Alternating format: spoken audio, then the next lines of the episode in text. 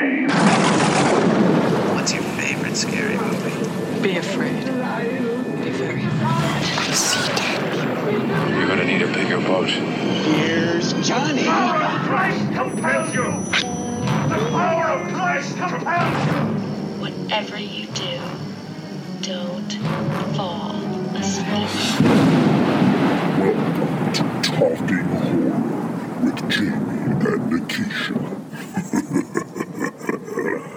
Hi, I'm Jamie And I'm Nikisha, and this is Talking Horror with Jamie, and Nikisha. where we share our love for spooky things and talk horror through the lens of human behavior.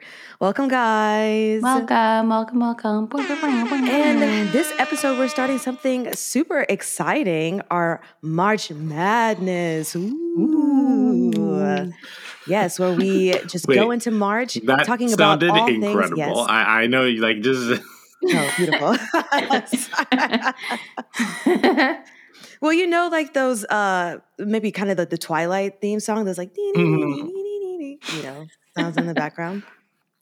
Those times that's that's where my brain went. But our March Madness will consist of movies about going mad because duh, this is horror and psychology all wrapped into one. So we're giving you all things mad during March, and we are starting off our season of this talking about the 1960 American psychological horror film Psycho, as you should. She needs me. It's not as if she were a, a maniac, a raving thing. She just goes a little mad sometimes. We all go a little mad sometimes. Haven't you? Exciting. I don't know why it's it's very delightful. this is, you know, me half awake. Same. So here we go. So, Psycho was directed and produced by Alfred Hitchcock. The screenplay was written by Joseph Stefano and is based on the 1959 novel of the same name by Robert Bloch, which I did not know that it was a novel, and now I want to read the novel. This movie stars Anthony Perkins, Janet Leigh, Vera Miles, John Gavin, and Martin Balsam. So, there's going to be obviously heavy, heavy spoilers because we're going to get into everything about this wonderful film with a yeah, capital spoiler F alert. We're ruining a movie from 1960, so right? if you have not watched it, which I we I mean, I will definitely be talking about the spoilers that I had before I watched this movie, and I wish I did not have, but mm-hmm. it's a thing. So you know, watch the movie and then come and listen to all of our thoughts about it. And Jamie, can you warn anybody of any of the triggers that might come up in this movie?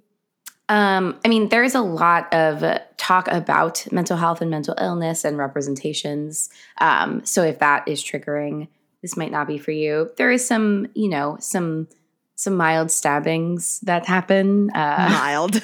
mild-ish. Um, so if that is disturbing, if chocolate syrup is disturbing, then oh, then this might not be for you. exactly. So. Do we're just gonna get into it? Should we get give them the the summary and just start off? sure. What's the plot? This is I, I'm happy to do the summary. This is one of my favorite movies of all time.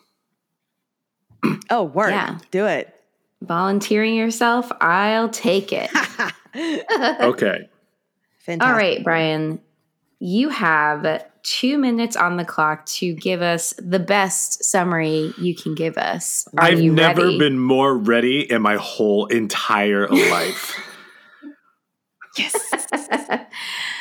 All right, two minutes on the clock. Ready, set. Okay, so we open up in Phoenix, Arizona. It's 2:45 in the afternoon on a Friday, and the camera zooms into a hotel or a secret bedroom or whatever it is, and we see um we see uh Marion Crane played by uh um Janet Leigh uh, having a, a nice little afternoon delight with her lover, uh, Sam Loomis. and Sam Loomis is in deep debt and she wants to marry him, uh, but he won't do it until he pays off his debt. So she goes back to her job at the work where she works for real estate. Um, and uh, this uh, this real estate guy comes in. He wants to buy some stuff for his daughter. Gives them forty thousand dollars, which in today's money is almost four hundred thousand um, dollars. And so. Uh, uh, she essentially steals the money because she's going to drive to her boyfriend Sam in um, Los Angeles. Um, and on the way, she gets super nervous. She has to stop at this hotel. The hotel owner um, murders her. Um, and then her sister and her lover come to the uh, find that she's missing. The, the uh, man who lost his money uh, hires a private detective. Uh, he kills the private detective. Oh, excuse me. Somebody kills the private. His mother kills the private detective, and then his mother um, is going and trying to kill uh, the sister. And then it is revealed that oh no, it's not the mother. It's Norman Bates pretending to be his mother, uh, and he gets put in jail because he wouldn't hurt a fly, but we all go a little mad sometimes. And that's the plot. Nice. That's fantastic. You know, I was watching the movie and wondering what uh, 40K would be in today's time. So that's interesting to know that would be it's four hundred. It's three hundred and seventy nine thousand nine hundred twenty nine dollars and seventy three cents today. Thank you for getting specific. We like to be detail oriented here. on Yeah, or as we say in Talking Horror, uh, we like the first minute of our plot intros to be uh, the first five minutes of the movie, and then I just feel like and then we really this well it's speed interesting through. because this movie is fascinating because the first 45 minutes before so she gets killed at the with Jamie and I I I, I stopped it because I wanted to know because Jamie and I were talking like we thought that she got killed at like the 20 minute mark, but she's in the movie for like a full hour. And I, I we saw she, she basically gets Yeah. killed in the shower at the 45 minute mark, which is fascinating because the first half of this movie is filled with plot. And then the second half of this movie, Mm-hmm. like the characters think it's plot, but it's not, if that makes sense. Like the audience knows that like Yeah. nobody cares about the forty thousand dollars. Nobody but the but like the detective and everyone's like, this has to be the motive. And I, I just think that's like so Mm-hmm. cool and fascinating. And like my plot intro subconsciously like was that too. Um, that's all. Absolutely. You have to set it up. It's all the exposition because if you don't have that, then kind of going into it, it's like you said, you need to know kind of the motives or what they think the motives are because that's what's driving the plot when that's not really what's going on. We know what's going on. It's a murder mystery. So this is uh my first time watching this movie all the way through. And we should go into likes and gripes about this, but I just want to start off by saying that I want to kick myself for spoiling everything because of course in my watch mojo top mm. 10 mm-hmm. whatevers of whatevers involving horror of course the shower scene comes up. And that wasn't really the spoiler but then you know you watch the top 10 movie plot twists in horror movies and then you see that oh it was norman the whole time. And i i wish that it, that piece of detail i didn't know um, because but even in knowing that the story was still excellent because i didn't know that she died so early in the movie. I didn't know that the whole premise was that they were trying to find out what happened to her. And so when she did die it felt like it was 20 minutes into the movie for me because i was like oh this is a most iconic scene and it's already happened. So then what else is going on you know uh, but the soundtrack for this is absolutely fantastic. I love the orchestration and all this. I love how it sets up uh, all of the shots. And speaking of shots, wow, incredible. There was something that I was reading or watching, I don't know, but they were talking about getting the shot of the shower and how they had to get a different shower head to make it bigger so that they can have the camera be pointing directly at it so that the water spouts wouldn't get on the camera when they were filming it. And he really wanted that shot. So they had to build a, another uh, shower head that could be big enough to where the camera could fit inside of it so that the water could go around it, which I thought was really cool. Uh, and the shot of her with her eyes when she's dead already. Marion is dead, and it's like panning out from her eyes, and it's just uh, everything about all of the directing of this is quite beautiful, and it seems so progressive for it to be 1960. I don't know, maybe because some of the things that movie makers are doing now is a resurgence of that kind of filming. And so it just seems very much in the wheelhouse of something Jordan Peele might, you know, conjure up in the now. Uh, and let me say that the two scenes that got me was the detective interrogation scene, which I'm sure we'll get into full details about that because that was fantastic. And the um, psychiatrist, his whole monologue, which I had to go back and find the script of the movie and read Well, all of that stuff again. And I Nikisha, so that's your that's your new uh, audition monologue. Absolutely. oh, that was so fit. I mean, I was just in it, you know. And it's like you said, Brian, so much is happening at the beginning, and then it does kind of slow down, but it doesn't slow down. You're just everything is just happening in real time. And so just seeing that whole progression of things, it's it's just it's fascinating because you're on the ride with them minute by minute because it's just going like minute by minute, you know. But yeah, well, I know we'll get into all the rest of the stuff, but uh things that you liked in this, Jamie did not like. Um, I mean, I I really liked it. I I'm pretty sure that I've seen this as a as a wee tot. Um, and I also like remembered all of those iconic moments from like Watch Mojo things and like other like scary movie moment things on Bravo and all of those things. Mhm. Um, but I, man, I do love. I I loved the conversation um, between Marion and Norman in the in the parlor. in, i- yeah wherever that room what was. a good Um, word, that's- Jamie. When we buy a house, we get it. It has to have a parlor.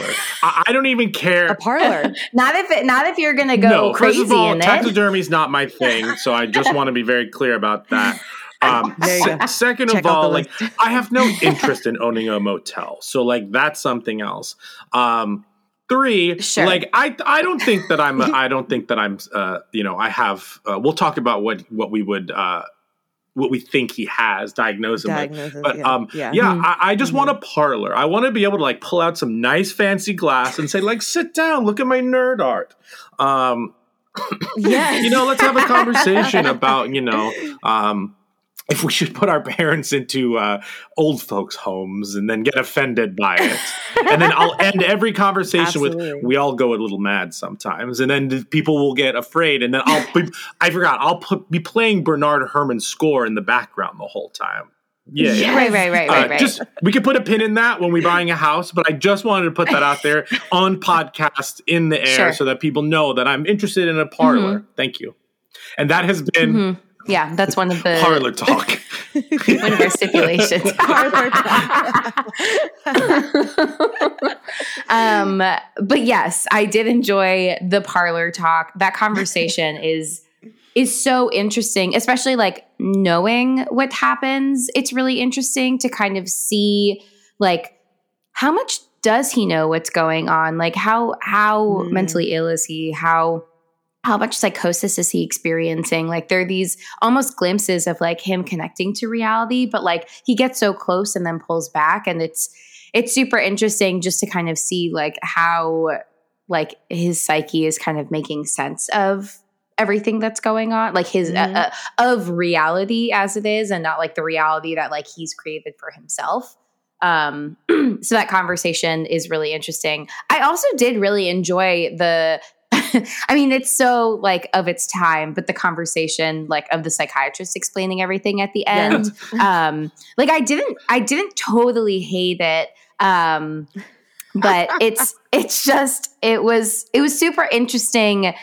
I, I think what really interested me was how receptive everyone in that room was to this explanation.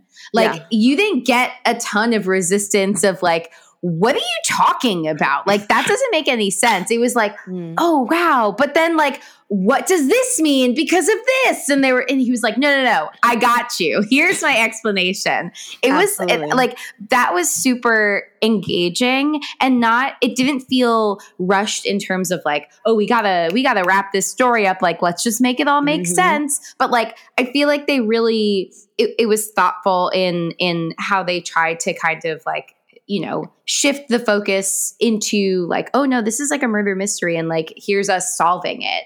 And Yeah. and I I kind of dug it. And yeah, we'll get into specifics about like the actual mental health of it all, but like I I I didn't hate it. So so there's Kudos there is that. that. um and and I did like I did like all of the kills. I think that like they're shot really I mean again like it's just so um so of his style it i was it made me think of this one time where brian and i went to go see a, a quentin tarantino movie and someone walked out and literally said that was so tarantino-esque and brian got so mad because he was like yeah it's a Tarantino movie. Oh of course it's Tarantino-esque. And I was Yes. literally about to say, yeah, this style, like his style of murders was so Hitchcocky. okay, okay, okay. yes. I just we were in the Alamo in Brooklyn, and I in downtown Brooklyn, and I was just like, I was like, it was like walking out of a Spielberg movie and being like, that was so Spielbergian. I'm like, yeah, of course, he directed the movie. like, like, like. Same thing with like Tim Burton. Like if I was there. watching like uh uh uh I don't I, I can't think of it. Like if I was watching a J.J. Abrams movie and I said that's so Spielbergian, totally makes sense. But if I'm watching a Spielberg movie, it's Sure. like and if I say like that was so like Hitchcockian, like that makes sense. But if I'm watching a Tarantino Yeah. movie when he only has like nine movies or whatever it is, and he's like, that was so Tarantino esque. It's like, yeah, you know why? Because he wrote it and he directed it, and he probably was overbearing in the editing process. Like, yeah, hundred percent. Um, okay, this was very Absolutely. Hitchcockian, but two things. The end scene that Jamie was just discussing, my favorite moment from the end scene was when they those transvestite lines because even Yeah. though they're mm. like a little silly, like where he's like, no, a, a transvestite is a man dressing up as a woman for a sexual charge or excitement or whatever they said there. For a 1960s audience, you know that someone is like, he's just a transvestite dressing up as a woman. Like he was like, I really like that they kind of like they uh they pre-guessed what the audience might think because this may have been like a new Right. reveal or exciting because like this is like gonna be crazy but like i don't know how many twists in 19 like this in terms of like it was actually the same person but they thought they were someone else. Like i do not know the history. This Yeah. may have been like the actual first time where like something like a did or whatever we decide that this character has um it was presented. Be, it could, like similarly to similarly to um malignant. Spoiler alerts for malignant. We're like that is the first time i saw we could have Yeah. guessed it easily because like we've seen so many horror movies and whatnot but like that was a twist we had never seen before really like how wild that was. And and um so i really appreciate that. So this is one of my favorite movies of all time 10 out of 10 no notes. Um i think that it is wonderful. I think that um it's i haven't seen it in a couple of years. Wow does it hold up like really well? Um my favorite thing this viewing time was when that camera at the beginning swoops into their hotel room uh, or whatever that room was. Um, uh, it felt like we were seeing something that we shouldn't be seeing. Like the idea that we're like sneaking in through the window and then like it opens it up. That like and then like it felt like the whole movie was like a secret we were on. We were in on, excuse me. I loved that. One, two, wow did she look like her daughter or rather did her daughter look like her so much like um Jamie Lee Curtis looks so much like her mom. It is insane. And then uh, totally forgot that the Doctor in Halloween, Sam Loomis, and all the other Loomises in horror is named after her boyfriend in this movie. Like, Ooh, like yes, now yes, that we're like watching all these and really talking about um uh Jamie Lee Curtis a lot more through the Halloween stuff we've been doing and then like the Loomis stuff, and even uh, Scream because Billy's last name is Loomis. Like Scream, yeah, this that's what I definitely had about. more Mhm. weight Yeah. to it, knowing like what this spawned. Um, and and Jamie and I also saw Right. Vertigo like last year or two years ago in movie theaters, and like the uh, some Mm. of that does not hold up. Like a lot of the sexism stuff in that one, Drink your brandy. Yeah, It'll make you feel better. but in this one.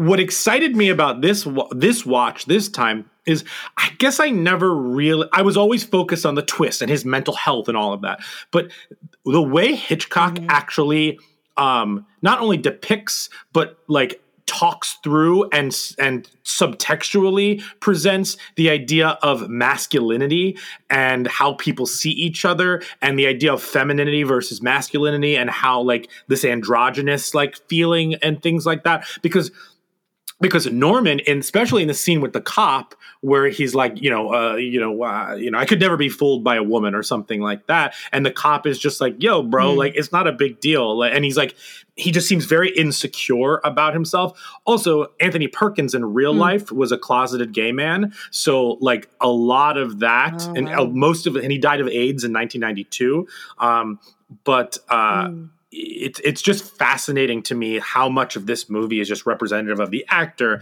and of the and and like also grappling with that idea of masculinity um because you know like that Sam Loomis character like feels very masculine the way that he talks the way that he like takes over the conversation whereas Norman is part mother, part him, and whatnot. I, I just, I just love this movie. I think this is one of the, this is the. Like, this is the best. This is this is the best. I feel like you watch a lot of movies where you're like, I understand how this started things and things like trickled down from this, but it's not like the best. Um, this is the best, and that has been Yeah. parlor talk with Brian. Absolutely. Well, it is fascinating, Brian. You mentioned something about the how Hitchcock does the subtext and everything, and that just reminded me of all of the scenes where you're just seeing the character, but exposition is happening, and especially with uh, Marion in the car, and it's kind of it goes both ways because you're thinking, oh, is he just giving you the storyline when they're talking about the people discovering that she might have taken the money eh, because they're trying to find where she is and so they're going through all that dialogue but the camera is just sitting on her and driving. But or is it what she thinks is happening in her brain because she kind of reacts to it as well? Her facial expressions change and i think it's kind of the same that uh, it parallels when Norman is, uh, you know, sitting in the the jail or the holding cell, the holding area, and kind of dialogue and stuff is going on within his mind. And so, of course, that's coming from you know him and everything that's going on in his mind, but. It's just interesting seeing the camera shot parallels of that. And so that kind of makes me also want to believe that some of the times when you're seeing just the one character and exposition is going by that it might just be what they're thinking is going on in their head and maybe not necessarily what is exactly happening or you know whatever the case may be. So it's just interesting that tactic for uh, giving away kind of exposition as opposed to he could have just went back and shot all of the you know the the people trying to find her and the other secretary she was working with and the boss figuring out all this stuff and so i, I thought it was just kind of a, a great way to give you that but we're still in the real time even Mhm. though other things are happening you know um and i do want to go back uh to specifically some human behavior things because I and these are questions for both of you guys because it's just a matter of what you think or your opinion about on the matter is. But in Marion stealing the money, you know, we don't get too much into her specific character and her identity, but we don't really think that she's somebody who is going to steal this money, but she does. And so I guess in the sense, do you think that her love of of Sam and wanting to, you know, pay the wife's alimony and stuff like that, do you think that's um, her stealing the money is a believable um, kind of thing in the story, or is it just something to kind of help the storyline to make it seem like? Because I don't know you, and, and I'm like going another way with this, but in watching that scene, it is kind of believable, you know, irrational love. We see it all the time in culture, and we also in in film culture, and we also see the film culture of um, having remorse for the bad guy. So it's set up that she's the bad person because she stole this money. But then she gets in a situation where now she's kind of turning from that and wants to return the money. But then before she could return the money, she dies. And it's like, are we supposed to have remorse for this person? You know, what is the audience supposed to, what does the director want the audience to think about this particular person? Uh, so going back to my initial question and whatever you guys' thoughts are about this, but do you think that even though we don't get so much into Marion as a character, do you think that it's a believable response that she would be so in love that she would steal this money? Or does it not matter? Because that's not what the story is about. What do you think? I'm ha- Jamie. Do you want to go, or would you like me to go?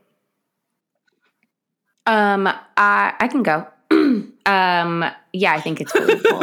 I actually was just listening. I was just answer. listening Good to answer. Let's look at the uh, board. A, a different. I was just listening to another podcast, uh, True Crime Obsessed, and they cover um, like true crime and they cover documentaries and things like that. And literally, one of them that they did was this woman who was like having an affair with this married guy who said, like, oh, you know, I need to buy out my share of the business or like sell it to my wife and like have enough money and then I'll leave her and then we can get married. And she literally gave him so much of her money um in cash i don't i don't even know like the, Mm. all of that but like like tens of thousands of dollars of her own money she got the second mortgage she like pulled from her savings like all of this stuff to give to this guy um and then uh and then she she disappeared and like he Mhm. this person like was never actually arrested for her disappearance um Oh, wow. but like yeah i think that people i think people are motivated by it's like a it's like this weird crossover between like you know your love being so strong and and there's that you know oxytocin neurotransmitter in your head that's like reinforcing all this Yeah. stuff that you're willing to do a whole lot of things for that person um whether he asked her to or not um Yeah. and like you know he he's not putting that on her she's taking it upon herself to do it um but like i think that people who are asked are also doing it very frequently again like whether they whether they like actually want to or like are feeling you know that pressure to do so um but yes i i think that this is like very realistic not that i think people are stealing money left and right but I would Yeah. steal. Uh, I just want to say, even in I you would. bringing, Ste- I would steal money would for you. Jamie. If if. Oh, don't don't Okay. say, first of all don't second of all don't say that here on a recorded Mo- monopoly platform money. oh, uh, yeah, okay, yeah, yeah. okay. Um, well then, Sorry, Nikisha. there you go. Uh, I will just it's say, just parlor really, yeah, really quickly that just parlor talk. Um, that just reminded me of the Tinder Swindler, which if you have not watched that on Netflix, you guys absolutely should and let me know what you think about it. But it's the exact same thing of these girls falling in love and giving this guy all of their money because he mm. is quote unquote in trouble. And you look at it and you're saying, this is this can't be real. How how in how could you possibly but how he you know wines and dines them and makes them fall in love with him and so even in you just speaking that that just reminded me of that which goes back to this could be believable behavior that she was still money for this man because she wants to to be with him but anyway go ahead brian Yeah. but watch No, the that's- tinder swindler that's the thing Yeah. here's here's the here's the here's what you do you don't fall in love that's where everything goes wrong And there you go lessons learned And as- thank you it. everyone I'll as take for it. Ja- parlor talk. Jamie's fiance, that was parlor talk. All right, so I have a couple of things to say about everything that you've just said. Uh, I do not think at the beginning of this movie she was capable of doing that. I think that that cowboy being pushing the fact that her daughter his daughter was getting married at 18 here's a picture of her. She's been working at that office for 10 years. His awful obnoxious behavior is what made her snap. And i think that she's i think she was always kind of capable of it and like we, so we're presented with her love for sam and sam's kind of like I guess in 1960, like he's a gentleman. He's not going. It, I'm not saying that like he, he can't marry her with debt and stuff like that, but like I think that he's. I don't know if he's like.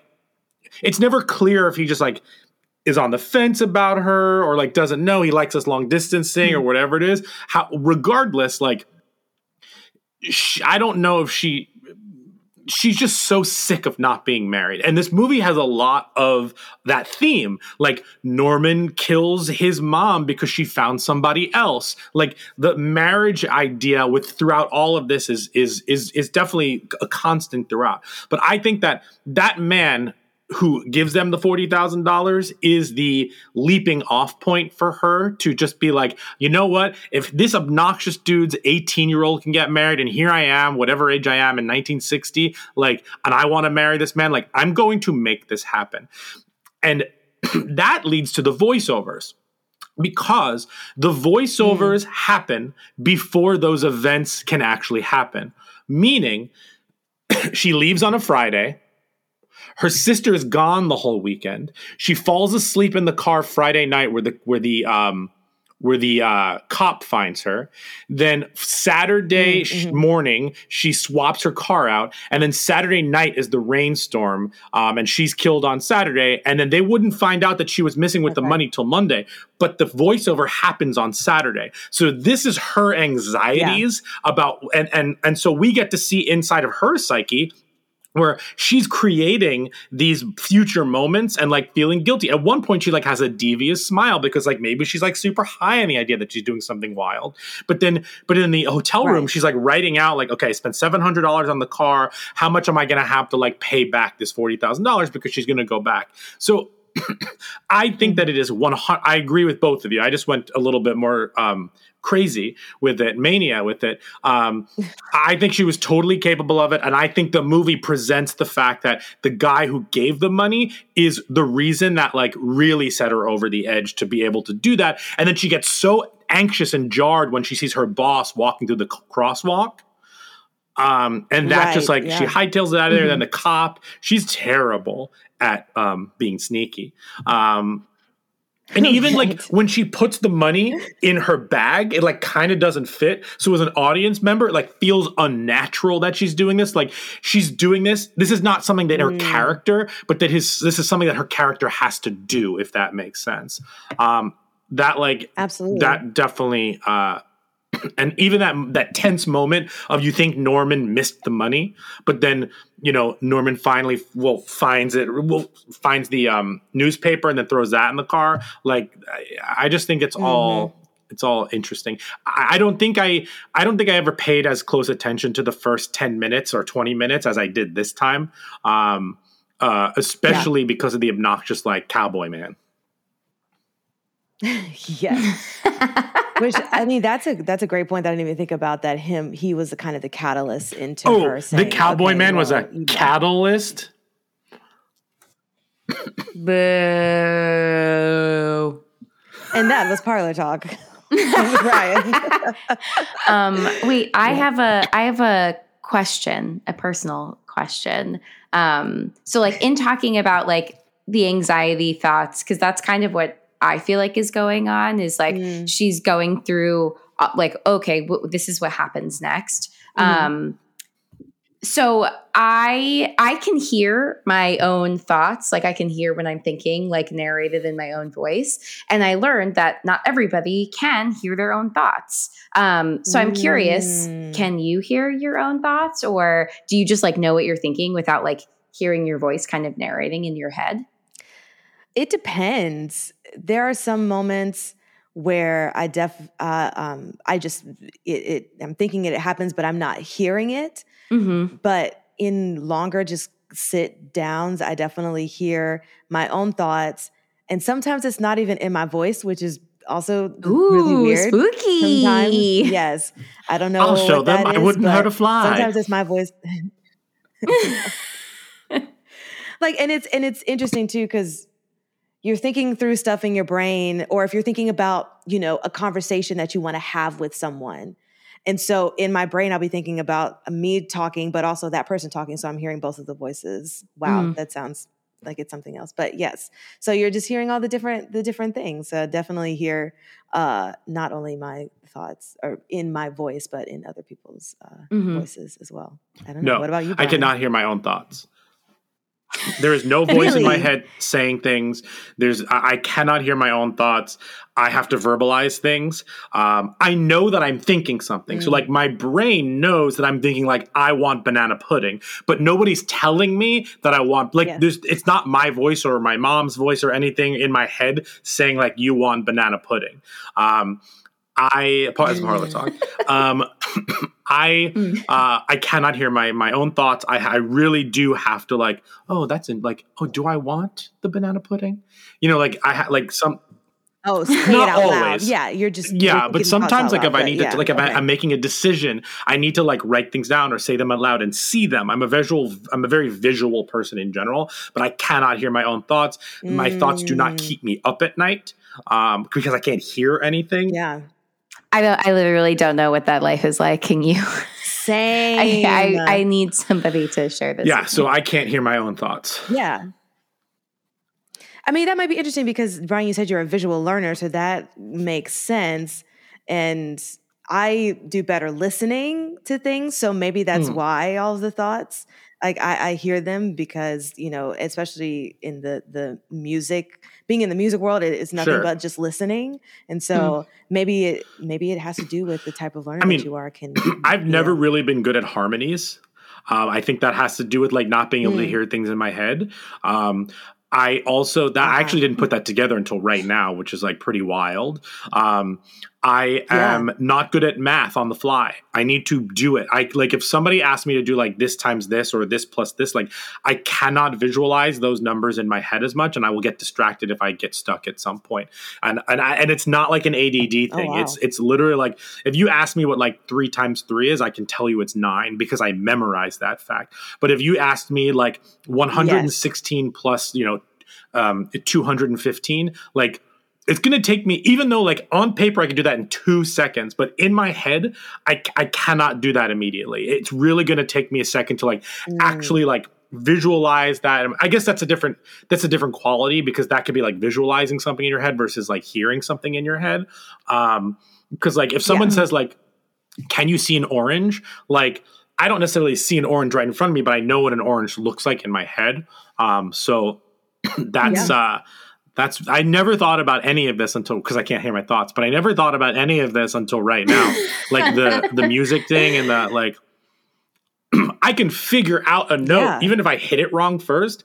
I know if I'm lower or higher than it because Mm. that's the listening skill. But like I can't like unless I have a pitch pipe or something. Like I guess I know I don't have perfect pitch. That's besides the point. But like I I like won't even know if that makes sense.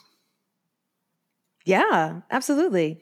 I mean, that is interesting because yes, I was about to go into a whole thing, but yes, this is, is super fascinating, and we got to get uh, some more details and episodes uh, about this particular learning thing. But speaking of all the voices inside of all of the heads, let's get into some of Norman's thoughts inside of his head because there's a lot of conflict uh, there, and I want to just bring up a couple of points, and Jamie, I just want to hear your uh, opinions on the matter. But one of the first things that he says in the parlor scene with the infamous parlor talk, Norman says, A boy's best friend is his mother.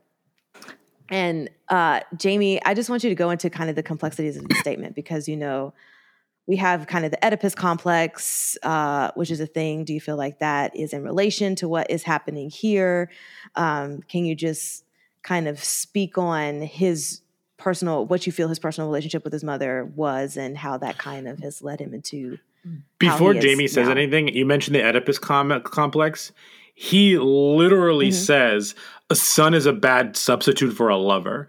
So I just wanted to throw that into the mix as well as um, yes, what you said. Absolutely. So and I just wanted to, yeah, yeah, what a scene. no, that's great. Yeah, there's also uh, there was that scene with who was it? Like the the sheriff or something where they're like begging him to to like go and check out Norman and and they're trying to say like no no, it's fine and you know like it's probably all okay blah blah blah but he Mhm. like gives some insight I think into the like into who Norman is and like the dynamic between him and his mom because Yeah. I feel like the way that Norman is like presenting himself, definitely makes me wonder about like who she was. Like we are seeing Mhm. a version of her through him. So we're not Yeah. getting her. Um but Fair. I I am very curious to see or like to to know more about like what was she like? Like how did how where did these beliefs come from Mhm. and and like how do we get here because like we're only getting what his perception of his mother looks like right. um and not not necessarily reality but i but like even like once we get to disso- dissociative identity disorder and like all of that you know a, a lot of that comes from trauma and like makes me wonder like how much trauma norman has endured Mhm. from norma it's that's a very that's very hard for my mouth to say both of those names back to back um Norma Norman. Yes. I mean, even that is nutso. I I have to. I mean, that's like a very judgy thing for me to say. I'm so sorry if your name is the same or very similar to your parents, but like That's wild. the I the forgot that fact. That's the wild. narcissism behind that is just so like I think that even gives us a clue to like the kind of person that she is. Mm. And and and yeah so like my my guess is you know it was just them you know the the hot duo. And and he he was he was like serving some need for her. And and again like we don't know. There could have been trauma that that he experienced. Like we don't really know what what their experiences together looked like Mhm. but we we like then later learned that you know then she she moved on and like found somebody else and like he couldn't handle it. But i think part of that is like what i imagine is the grooming that he experienced by his mom for their dynamic to be so enmeshed and like unhealthy that he couldn't handle the fact that like now she was shifting focus to somebody else. So like again we're seeing so much from norman's perspective but Mhm. I think that I think that like the the puzzle pieces that we get into Norma kind of give more context to like why Norman is operating in this way. I don't know if that totally Yeah. answers your question. I didn't really talk about the Oedipus complex thing, but mostly because like I mean, I think I like I find Freud and like Oedipus and the Electra complex really interesting. Um, but I uh, I am not like very Freudian or psychoanalytic, so so that's just not like a place that I typically skew. Yeah. Um, but I think that I, I think that these ideas come from like you know like this type of situation i if this was real like this enmeshed type of of relationship between mother and son like Mhm. does then kind of really blur and and skew the boundaries of like what does this relationship look like like she is a woman he is a man but she Right. is his mother and he is her son she inherently holds like some degree of authority and power over him as his Mhm. mother but also he might physically hold more power because he's like a strong man and she is supposedly like this frail woman so like there's a lot of these like weird dynamics at play um Also, Yeah. but yeah i i yeah norma norma norman don't Um, don't do that as do that to the, so little parlor talk. As the producer i just want to be super clear that we are only talking about psycho. We are not talking about psycho 2 psycho 3 psycho 4 the beginning or the bates motel tv show Mm-hmm. that does chronicle the relationship between norma and norman starring freddie highmore and Oh. vera farmiga. Um, I, I, I personally have not seen anything other than this original movie. Um, but we are just talking about what hitchcock presents in these these these this hour and a half, two hours. Um, I just want to be super Mhm. clear because, like, I I I, I mean. Uh, or or the Vince or the Other Vince that's a- Vaughn a Gus good- Van Zant remake. Ugh. Ugh. Um, God. no, that's a really good point because Yeah. I I actually think I've seen like some of Bates Motel and like it's it's trying to show us like in a in a contemporary setting what the relationship looks like between mother and son.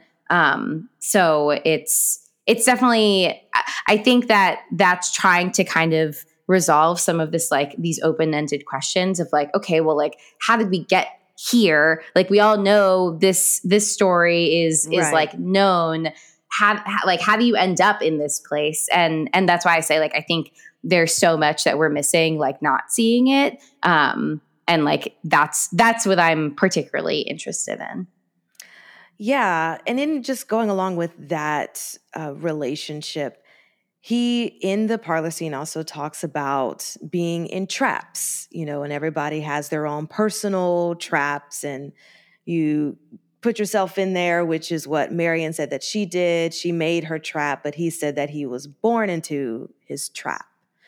So, are we to believe that he was born with some kind of mental illness, uh, and then it might have increased with the death of his mother or things that were happening with just him and his mother before she died? Because uh, I think I forgot who mentions it, but someone mentions that he grew up as a bad boy, and then things just kind of got worse. So.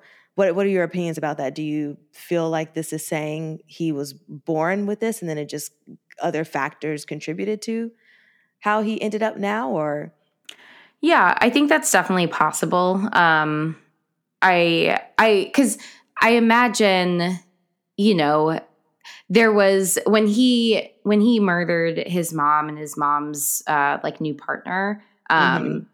There, there was probably things going on well before that, and like, you know, that was an escalation. But typically, there's like other things that that are going that are going on before it gets to that place and Yeah. and like you know like the idea of a fit of rage i think is is not as realistic all the time like sometimes i think it can happen but like Mhm. my guess is that there was probably a lot of other we talked about like you know antisocial personality disorder and things like that where you know there's uh other abuses that are taking place like abuses of animals things like that. I mean he he says that he's a taxidermy uh, hobbyist and and we don't know how he acquires any of these birds that he is taxidermying. Um but it certainly is interesting that you know and again there is no this is not saying anything about like if your hobby is taxidermy like that's cool i Yeah. don't i don't personally think you're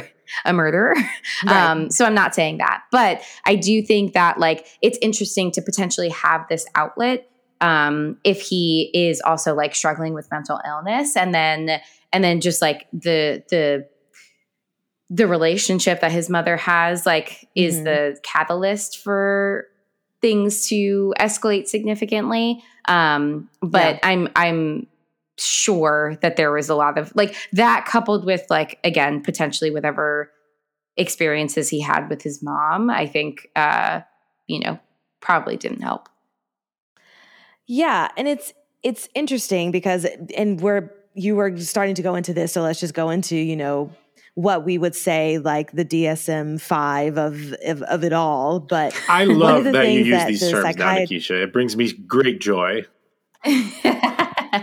Somebody give me an honorary degree. Let's make it happen. Here we go. We're, I, I'm writing it now. right. Uh, but in the big psychiatrist uh, monologue, he mentions that with two minds, there's always conflict, and the dominant personality wins. Do you think that that's true? And with that, can we get into because you already kind of mentioned uh, dissociative epi- or identity disorder, what you feel that this movie is presenting as Norman's illnesses, just with the information that is given to us? Yeah. So I, I think I've mentioned this before in past episodes that like I am by no means a DID expert and formerly known as multiple personality disorder for those that don't know. Um, but yeah, not an expert, have never worked with anybody with DID. Um, so I I was wondering that too of like is it possible for like an all like what they would call another personality an alter to like fully take control if you will and and I really don't know the answer to that and then I was thinking about other other like disassociative uh like diagnoses and and other things so like there's other things outside like even if you think about disassociation in and of itself, like that is a that's like a, a symptom or a side effect that like I would say a lot of us experience. If you ever find yourself like quote, zoning out, like you're you're dissociating. You're not like fully, you know, mindful and present in the present moment. So like Mhm. that's that is uh I think something that like is more commonly experienced. And then and then there's other other things. So like um depersonalization is like the feeling like you're not like fully in your body. If you feel like you're kind of like outside of your body and like kind of like not really feeling in control of your limbs, just feeling like there's this like disconnect, you're almost watching yourself. Um, derealization, where you feel like you're like not in reality. You feel like, you know, you're like almost like watching a movie of things happening around you, but like you don't actually feel like you're like like the reality that you're in is is fully real. So like Right. there's all these other uh other like experiences connected to disassociation that I was like thinking about what else could be going on. Um disassociative amnesia where you like, you know, fully cannot remember yeah, like huge chunks of periods of time. And and Mhm. memory like lapses in memory is a a core piece to the to all of these like disassociative um diagnoses. So like there is there is like a piece where it's like really hard to remember or like fully like memory gaps. Um so like things as it gets as the symptoms progress in in like severity so like disso- dissociative amnesia dissociative fugue where it's like you literally like pack up and and uh kind of take on a new identity so that was the closest that i was getting in my in my dsm in my brain of Yeah. like what do i think might be going on um or like that they're that they're alluding to mr this hitchcockian uh uh presentation Absolutely. um, so yeah, so like dissociative fugue is is is a I, I guess like a it's within the realm of dissociative disorders um amnesia of your identity and your you anything that like makes you you. And so you kind of like you don't know that you are you um you like can't remember memories like things like that. Your personality might be different or just like kind of less so. Um sometimes people will like establish a new identity. Um so the and the the memories might still like be there. So you can with time like recall those memories. Um but yeah so it's really interesting uh and so i was like oh maybe that could be what's going on that he's like he's taken on this other identity and and you know maybe still but i feel like what they're trying to say is probably like did proper um Yeah. So you're basically saying the movie should not have been called Psycho for a psychopath. It should have been called DID. It should have been called identity disorder. Who Got it. Did It? Oh Fantastic. good one So That's this is great. our last Solid. episode of Talking Um, Horror. Um, I'm never, I, at least for me, you two can keep going. I think your conversations are wonderful. I think you're both delightful and awesome to listen to. But um, that I'll never again get better than that. Thank you so much. yes. Well, you have that, and if the Jordan Peele thing ends up being what uh the not the extinction of um what were we talking Oh, about? like We were talking gentrifying about, Earth? uh, aliens gentrifying. Oh man, yes, I Oh, forgot yeah. about that. Oh yeah, I got to stick. I You gotta got to at least that. stick through Nope. You're right. You say you, Nikisha. Yes. You saved the Yeah, yeah, yeah. podcast.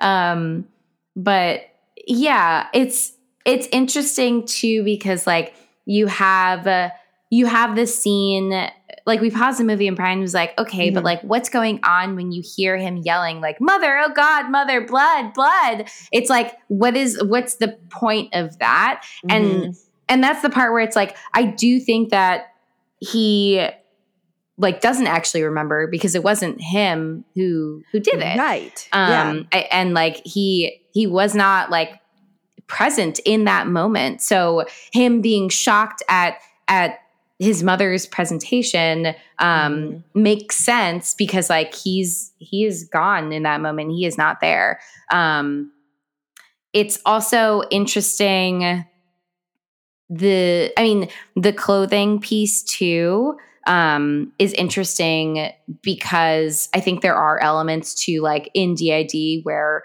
alters have like a very distinct, like they have each alter has a very distinct personality, distinct mm-hmm. traits, distinct style, ages. They're not all the same ages. So like you are getting somebody who's like if if he is presenting as like the alter of his mom, then like he's going to look like her. Um, and so like, and they tried to explain that, and I thought that was really interesting. Um, is that so, the same as in the movie Split? Do you think that the same thing is going on with presenting as other people, or is that something completely different? No, uh, I I'm pretty sure Split is also supposed to be dissociative identity disorder, and I think that they do talk more about how um, uh, James McAvoy's character. Spoiler, so sorry. Um, but that that that he is a survivor of trauma, and so mm-hmm. like they, I think mm-hmm. trauma is a way more central uh, theme to Split. Um, yeah. Because I think the main character has also been a survivor of trauma, and so like that then becomes like a related to the plot but um right, right, right, yeah so like that that also tracks in terms of what they're trying although i think then it becomes like one of the personalities is a superhero, and that maybe yeah. is not real. Um, yeah. maybe I. I have a psycho question. Know. Wait, wait, now. Uh, I have a I have a question about psycho rather. Um, oh, okay. When Marion is looking out the window when she first gets there, and um, we hear so anytime that we hear we hear the mother's voice, it is clearly mm-hmm. a voiceover of some other actress that they got to play the mother. Yes. Now, my question if i had one gripe about this movie it would probably be this um, that like do other people hear his that mother's voice? Like when she is looking out the window we hear the voiceover of like the the mother talking about uh Marion. Like you can't keep her hair. Yeah. Blah, blah, blah, mm-hmm. Um, so there's that aspect of yeah, things. Yeah. Um, like, do we think that Marion heard it? Do we think that she was just looking at the the um the house because it was kind of, and the rain had let up. So like the idea that uh, that the movie presents it as other people are hearing the mother is a little bit um iffy yeah. to me. But also something that we didn't talk about the end and um Nikisha's new monologue for auditions is the doctor does make a very specific point about that, like Norman's sexuality in terms of like his intense feelings for Marion because she was a beautiful woman, like set all of it off mm-hmm. because like the mother got jealous of Norman that he had sexual feelings or at least found her very beautiful. Um, I guess can we talk about all mm-hmm. of those things? And something that I forgot to mention earlier is that man, that sister had no reaction to the doctor telling her her her, her First of all, the doctor was super rude. Died, where yeah. she was like, "Is my sister dead?" He's like, "Yes." And Norman killed her. Like, not exactly. Yes. The mother did. And he's like, "No, you have to take this woman into another room and sit down and be like,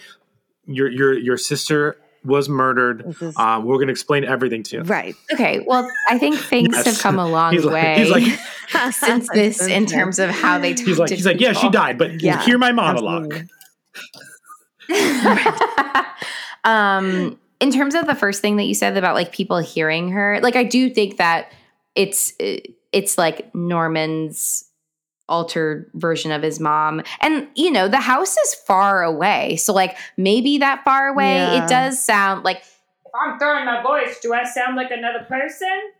Did you know it was me so, the whole time? I don't think that there was a better way for you to explain that.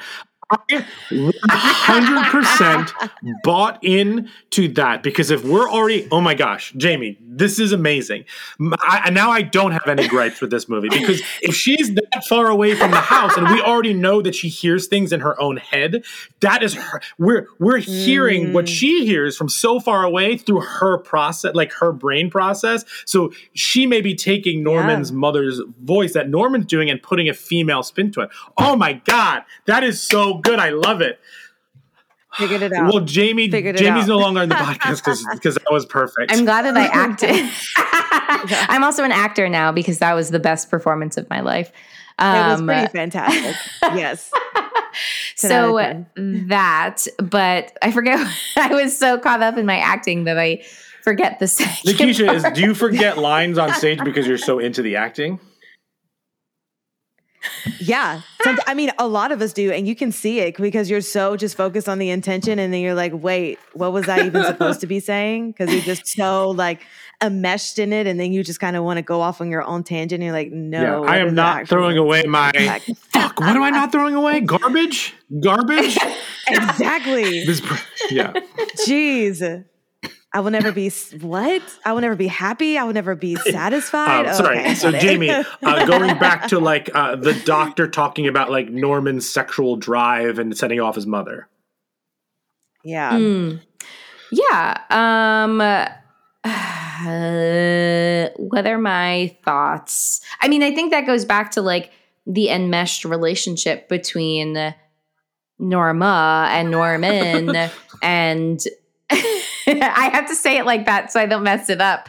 Um like I, I think again, like we don't this is I'm I'm speculating and making assumptions based on like the outcomes. So Mhm. I am I'm making an assumption that they had like this very enmeshed relationship and she was like no like I I'm the only woman in your life. Like it's Yeah. me there's no other woman. But like she doesn't have to hold herself to those same standards because like she's the one with the power in the relationship. And so she gets to take on a new lover and he's really confused by it because that Mm. goes against what she's been saying this whole time. And so like when he then starts to you know have any kind of feelings for someone else like those messages that have been ingrained in him exist also within like the alter version of his mom in his head and so like that i that's that's like my understanding of it um, Yeah, but I again like based on context clues and not like actual Sure. concrete evidence of the relationship dynamic between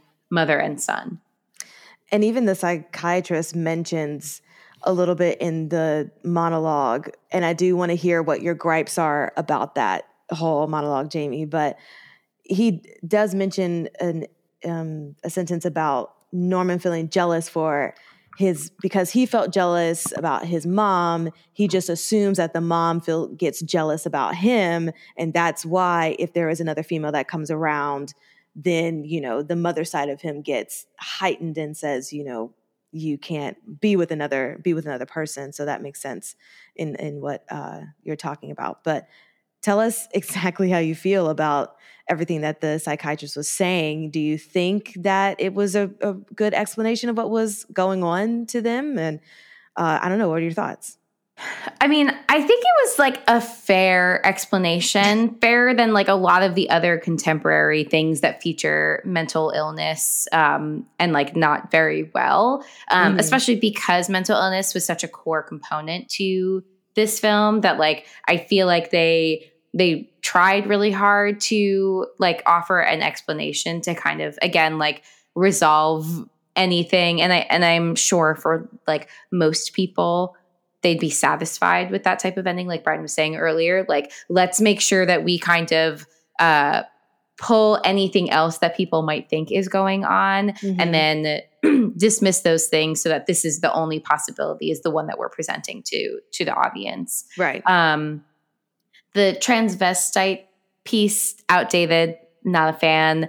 Um and i think like something else and and this is also kind of where it gets muddy for me because i think they pull a lot there's a lot of uh misconceptions around um certain mental illnesses like schizophrenia and Mhm. dissociative identity disorder and they tend to kind of like combine those i feel like in a lot of movies that feature any kind of psychosis Mhm. um and so there there might also be some symptoms of schizophrenia going on in terms of like you know how the fact that norman like you know sees like let's say norman sees his mom covered in blood that then prompts him to say mother oh god blood blood Oh, yeah, yeah. um like we don't know what he is like perceiving if he Mhm. is like seeing if he's like looking at his mother's mummified corpse and seeing her alive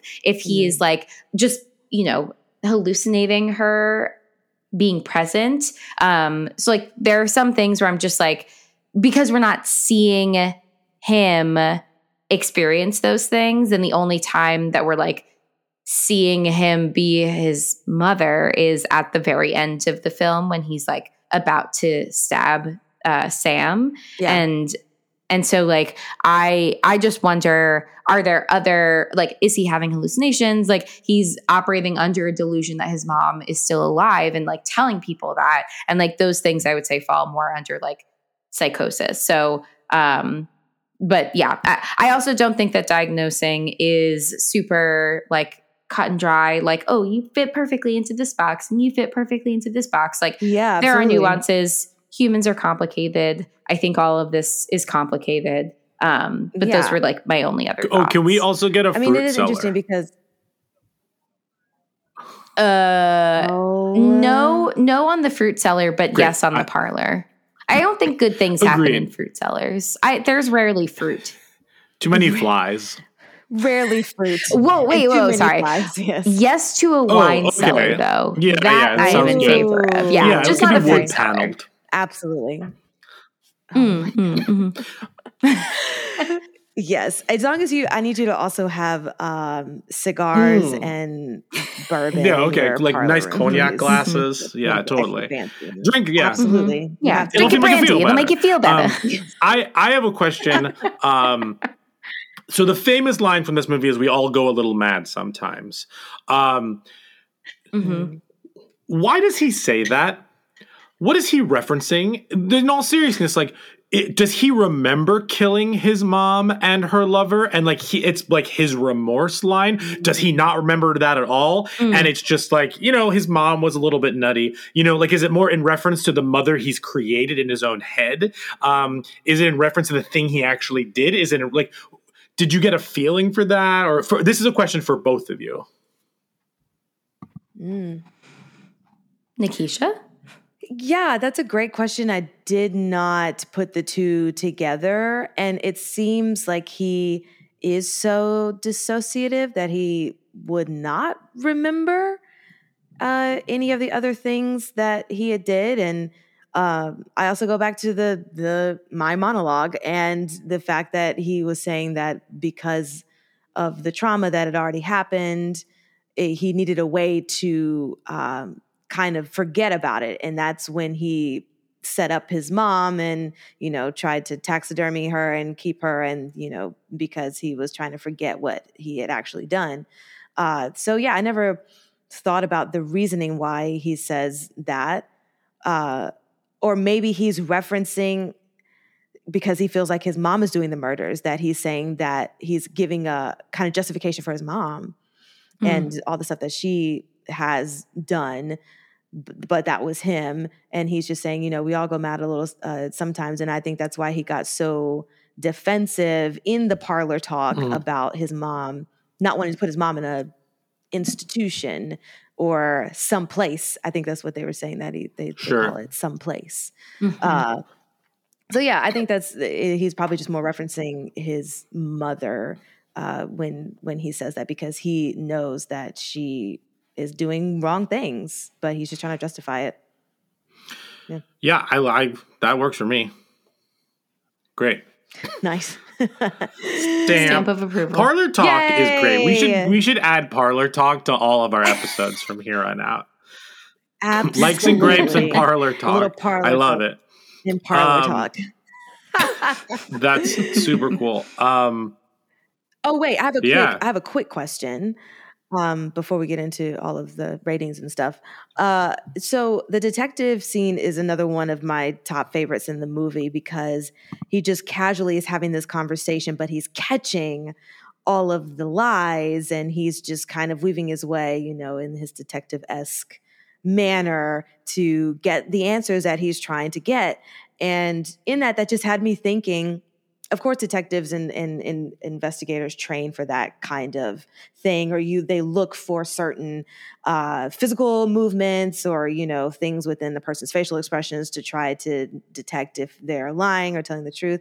I was wondering if there's any kind of sort of related thing in the psychology or the therapist world where you can kind of detect or look for signs of I don't know when you're looking for trauma or if someone doesn't want to bring up something or you're trying to make sure they're okay or like you can tell if they're lying about something or you know is there anything like that in that kind of world? Um I guess like I think part I think like part of therapy is kind of like taking what people are saying at face value, but I think that there are like tools that you can use to like reflect back what you're hearing um like respectfully challenge what people are saying.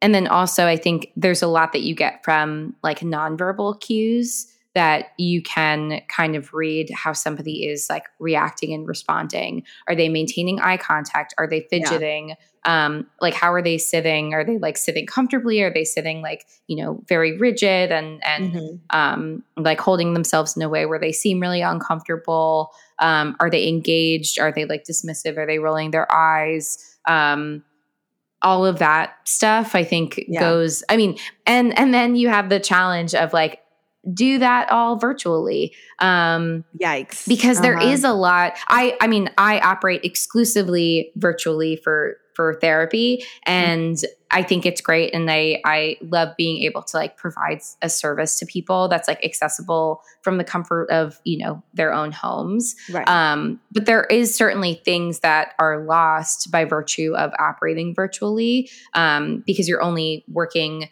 with like the head part of people. and so like you don't get some of those cues. Like right now Brian is biting his fingernails and I could see mm-hmm. that because it's on screen, but if he was like fidgeting, you know, under the desk right. like with his nail beds, I wouldn't I, be able to see fun that. Fact, so like I'm not only biting my nails, I'm also fidgeting below the camera. Nailed it. So, uh, uh, so there you go. Um, but yeah, like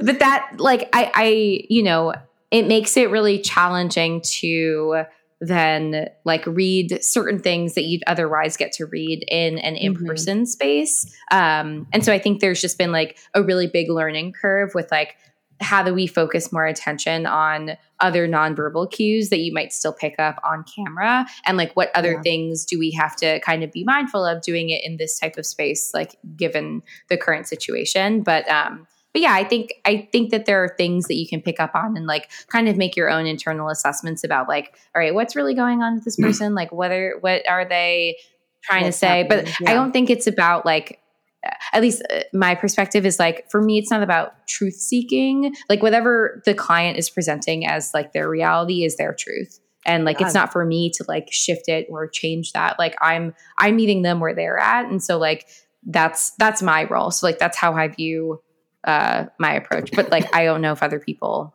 might feel differently. And and yeah like right. i think also you know a, a detective or or a, a, pi or like things like that like different different roles have different purposes. And so they're going to use like a different set of tools in order to um try to figure out like how factual somebody may or may not be. Oh absolutely. Yeah no i'll also say talking about that scene upon i always thought that the detective was a bad detective because like this guy is cl- you're mm. catching him in lies like like but i but this time mm. i changed my opinion because this time the the the detective is strictly thinking about like the money and where did this woman go and like mm-hmm. also the mother right. was like this hanging thread that he wanted to pull on and see what was happening there and also like this guy is this like slender kind of like demasculated like man. And like and and i think that there's definite judgment on the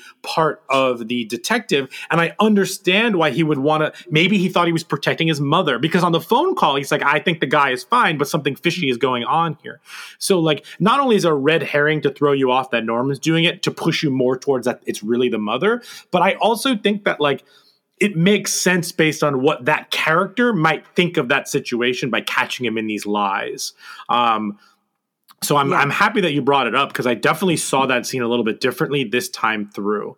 Um, I'd love to hear Yeah. Nikisha if you watch mean, this a second time, like like now knowing kind of where everything falls. That you know, uh, Marion Crane dies 40 minutes in. What the second half of this movie is like, I man, I love this movie so much.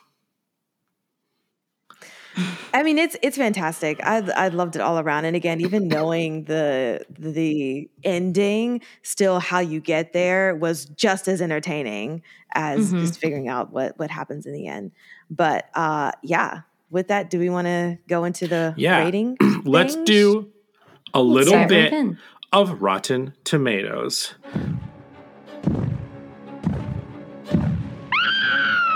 It's the Rotten Tomatoes game.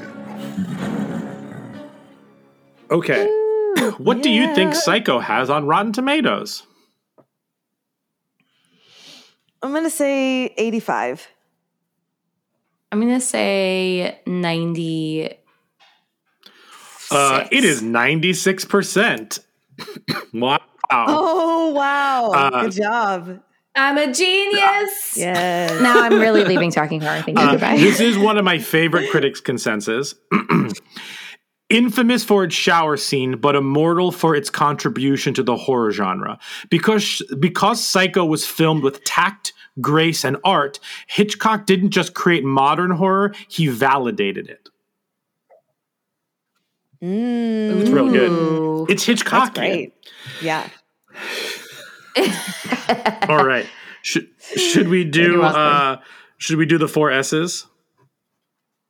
Absolutely. Yes is Skull, scares, shakes, and suggestions. The Talking Horrors, four S's. Okay, as we all know, the four S's stand for skulls, scares, shakes, and suggestions. Uh, skulls, scares, and shakes we rate 1 through 10, 10 being the best. And then suggestions, we'll give another suggestion to go along with this movie. Uh, so with skulls, let's start with the therapist. Jamie, what would you give this for skulls, mental health, human behavior? Um, I'll give it a six. I feel like they they really put forth a solid effort. It doesn't feel like sloppy or um or like thoughtless. Uh yeah, that's that's my score. I'm sticking to it. Nikisha? I, I'm gonna give it one above that. I'll give it a seven. Ooh. It was just really interesting to have it be directly related to Sure. everything mental. And I'm going to give it one above that. I'm going to give it an eight because I, of all the movies that we have watched, I would argue that like this is probably the closest we've gotten to a 10. There are probably some other ones that have come close to a 10. Um, the Night House came close. Midnight Mass got a 10. The Babadook got a 10 from us, um, from me at least. Uh, uh, the Quiet Place and Dogtooth and His House were really high. Um, so I'm going to rank this up there with a with a with, a, with an eight because I they obviously take some huge liberties in places. Um, but yeah, cool. All right, scares, Jamie. Um, I'm gonna give this a a 1.5. Um, I don't think it's particularly scary.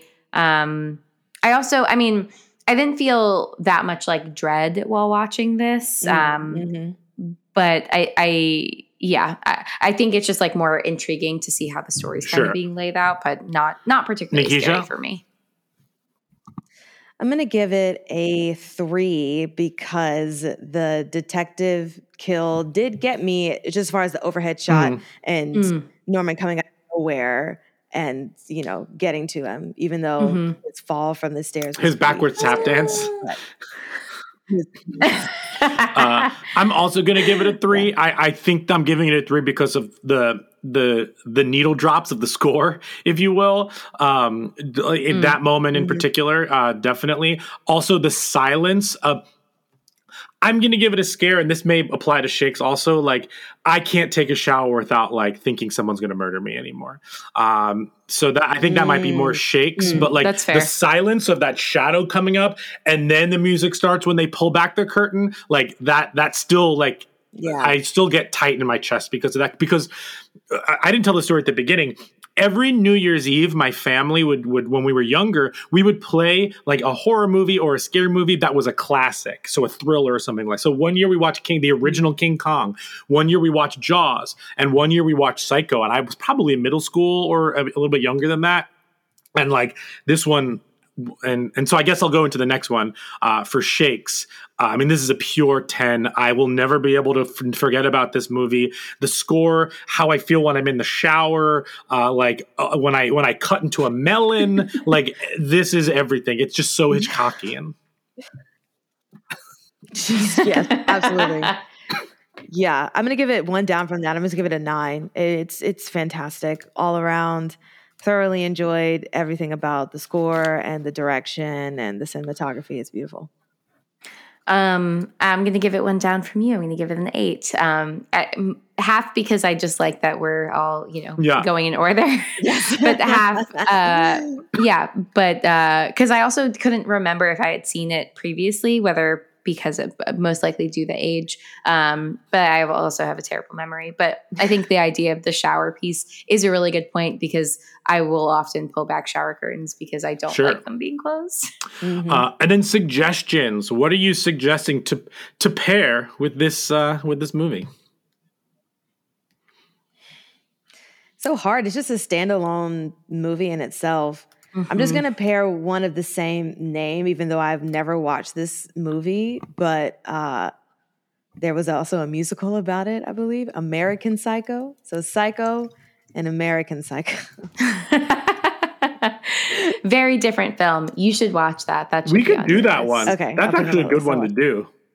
yeah. Work. Put it on our, our list. Jamie,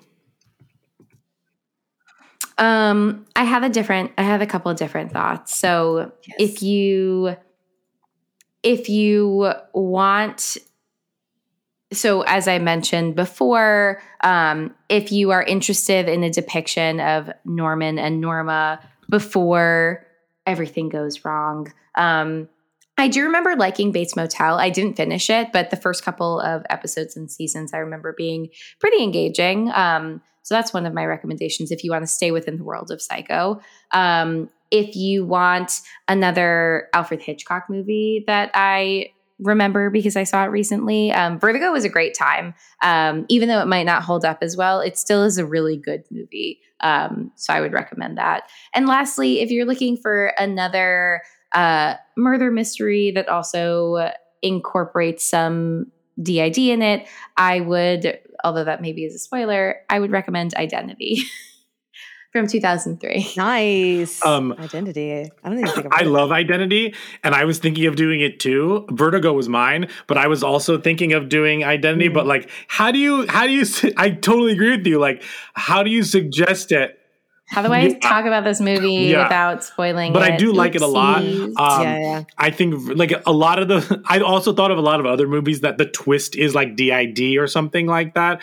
Um, uh, but I'm gonna go with uh, if you want another good Hitchcock movie um, with like human behavior and stuff like that. Uh, I think that like Strangers on a Train or Rope is a good one. Um, and then, uh, but I could also go with Primal Fear, uh, the Richard Gere, Edward Norton movie. Um, uh, that's interesting. So I'm gonna say I'm gonna go with, uh, or and honestly, watch any Hitchcock movie and maybe Primal Fear. uh, Vertigo's my favorite. Fantastic. Mm. Very Very Hitchcockian. Hitchcockian. Very, very Who? Hitchcockian. Noon? No. Uh, who would have thought? Who would have known? I, I looked at the time. I looked at the time. Who would have known? Oh, Who'da fantastic. Well, I think that wraps it up for our uh, fantastical discussion about Psycho. You can follow us on all of the social medias Instagram, Twitter, and TikTok at Talk Horror Pod, uh, P O D. And Brian, sure. can You can us? listen to us wherever you get podcasts like Stitcher, Spotify, and Apple Podcasts. Rate and review us there. Five stars, please. And, And thank, thank you. And I do want to uh, sign off with this quote. So, when they were in the holding room and the psychiatrist is about to come out, and he was like, Is my sister dead? And he's like, Yes and no. And the police are like, Are you trying to get some kind of plea bargain, you know, for Mhm. insanity? Like, you know, and he was saying, No, uh, a psychiatrist doesn't lay the groundwork, he merely tries to explain it. And that's what we're trying That's to a do here good on Talk one. Horror Pod. That was a good one, Nikisha. That is a good one. It. This was we Yes. did it week one of March Madness. I think this one this March one totally like applied. Like this was a good choice, right? Yeah. Cool. Absolutely. Yes, yes, yes. Can't wait for the rest of the stuff. So you guys stay tuned for the rest of our March Madness. Yeah, and for those listening week to week, uh, The Fly from 1986 is next week. Jacob's Ladder is in two weeks, and the week after that is Misery. And then we're doing all of Robert Eggers' movies leading up to The Northman. So The Witch, uh, The Lighthouse, and uh, The Northman. Uh, so that's what the next couple weeks is going to hold. So, uh, you know, watch those films and, and uh, you know, diagnose along with us. No? Should we not say that? Okay. Fantastical. Diagnosis Yeah, maybe not. with us. Listen to Okay. our diagnoses. goodness. yeah. Okay. Anyway, Jamie, do the do this do the Have screen thing again. talk. Cut me off.